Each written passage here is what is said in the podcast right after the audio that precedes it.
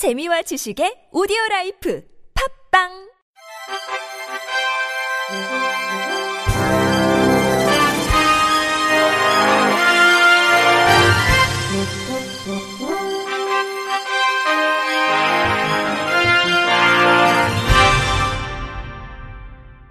청취자 여러분 안녕하십니까? 4월 18일 수요일 KBIC 뉴스입니다. 온라인 쇼핑이 불가능한 사이트를 운영하는 민간 기업에 장애인 차별금지법 위반에 관한 재판이 오는 24일 열리는 가운데 한국시각장애인연합회가 공정한 판결을 촉구했습니다.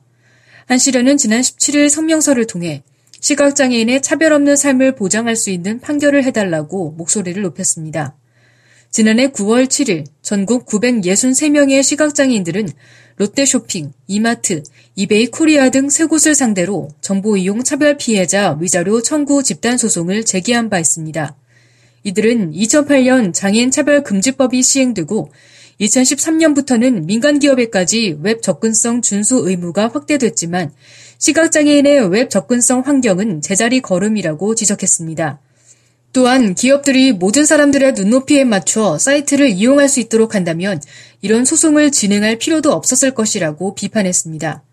이어 사회적 소수자들의 인권과 권리를 실현하고 장애인 스스로의 삶을 보장할 수 있도록 재판부가 공정한 판결을 내려줄 것을 강조했습니다.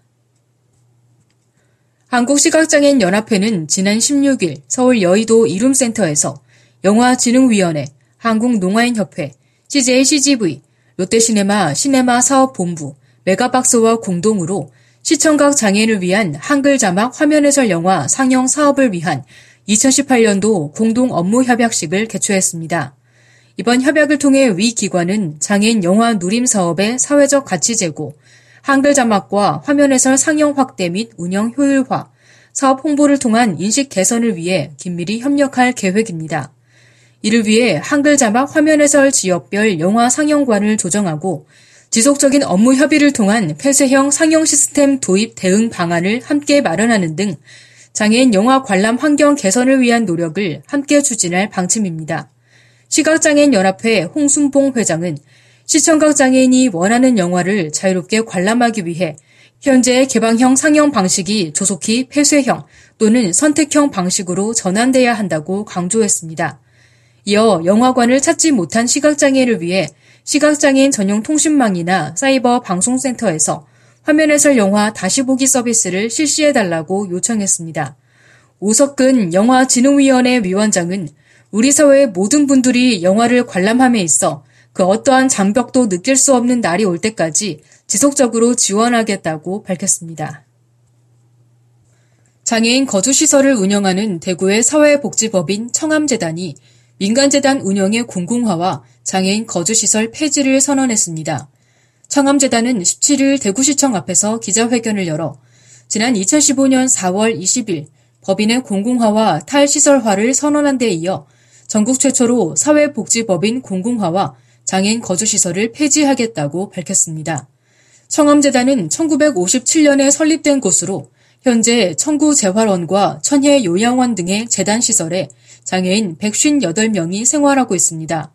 최근 3년 동안 대구시의 탈시설 추진 계획에 협조하면서 총 20명의 자립을 지원하기도 했습니다. 그러나 탈시설 추진 과정에서 내부 시설에서 생활하는 장애인에게 사고사가 발생하는 등 시설의 구조적 변화가 미흡하고 업무 문화와 운영 시스템에 문제가 있는 것으로 드러났습니다. 이에 대해 청암재단은 시설 구조 자체가 변화하지 않는다면 안전사고가 발생할 수밖에 없다는 결론에 이르렀다며 지난해 7월 노사 공동 워크숍에서 청암재단의 자발적인 시설 폐지와 기능 전환을 추진키로 결의했다고 설명했습니다. 이와 관련 대구시는 추경이나 내년도 예산 편성으로 시설 내 장애인들의 탈시설을 돕겠다고 입장을 밝혔습니다. 대구시 관계자는 향후 청암재단 실행위원회에서 탈시설에 대한 계획을 밝히면 시와 동구가 함께 논의해 시설 내 장애인의 탈시설을 도울 방침이라고 전했습니다. SC제일은행은 오는 20일부터 22일까지 서울 종로구에 위치한 SC제일은행 본점에서 착한 목소리 페스티벌을 개최한다고 18일 밝혔습니다. 이 행사는 목소리 재능 기부자를 모집해 시각장애를 위한 다양한 오디오 콘텐츠를 녹음하고 기증하는 SC제일은행 착한 도서관 프로젝트의 일환으로 진행됩니다. 올해는 한국, 대만, 일본, 중국, 홍콩 등 아시아 5개국에 위치한 주요 여행지와 명물 101건에 대한 정보와 묘사를 담아 아시아 여행 안내서 오디오북을 제작할 계획입니다. 이번 페스티벌은 착한 목소리 오디션을 비롯해 시각장애 VR 체험존, 시각장애 퀴즈존, 화폐 점자 체험존 등 다양한 프로그램으로 구성됩니다. 오디션은 지난 15일까지 참가 신청을 한 사전 접수자를 대상으로 실시하며 현장 접수도 가능합니다. 심사 기준은 시각장애인이 듣기 좋은 목소리, 따뜻함이 있는 목소리 등을 기준으로 하며 총 101명을 선발합니다. SG제일은행은 공식 페이스북인 더 착한 TV를 통해 페스티벌 현장을 생중계할 예정입니다.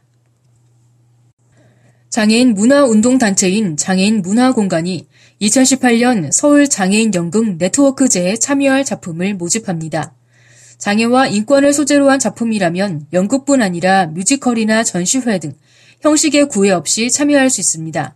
작품 길이는 90분 이내로 이달 30일까지 장애인 문화공간 해피로그 홈페이지 게시판에서 참가 신청서를 내려받아 이메일로 접수하면 됩니다. 장애인 문화공간은 신청 작품 중 6개를 선정해 최대 120만원까지 공연비를 지원합니다. 선정된 작품은 상하반기 각각 나흘간 서울 성북구 성북마을 극장에서 공연됩니다. 화성시가 지난해 12월 말로 종료된 시각장애인의 자동차세와 문화재 보호구역 내 부동산세 감면 혜택을 3년 더 연장합니다. 시는 이 같은 내용의 화성시 시세 감면 조례 일부 개정안을 다음 달 1일까지 입법 예고한다고 17일 밝혔습니다. 조례안에 따르면 지난해 12월 말로 종료된 시각장애인 소유 자동차세와 문화재 보호구역 내 부동산 재산세 전액 감면 혜택을 2020년 12월까지 연장합니다. 시는 빠르면 오는 6월 조례안을 공포할 예정이며 세금 감면은 올 1월부터 소급 적용됩니다. 끝으로 날씨입니다. 내일은 전국이 대체로 맑겠습니다. 아침 최저 기온은 2도에서 14도, 낮 최고 기온은 16도에서 25도에 이르겠습니다. 미세먼지 농도는 수도권, 강원 영서, 세종, 충북은 나쁨, 그 밖의 권역은 보통 수준을 나타내겠습니다.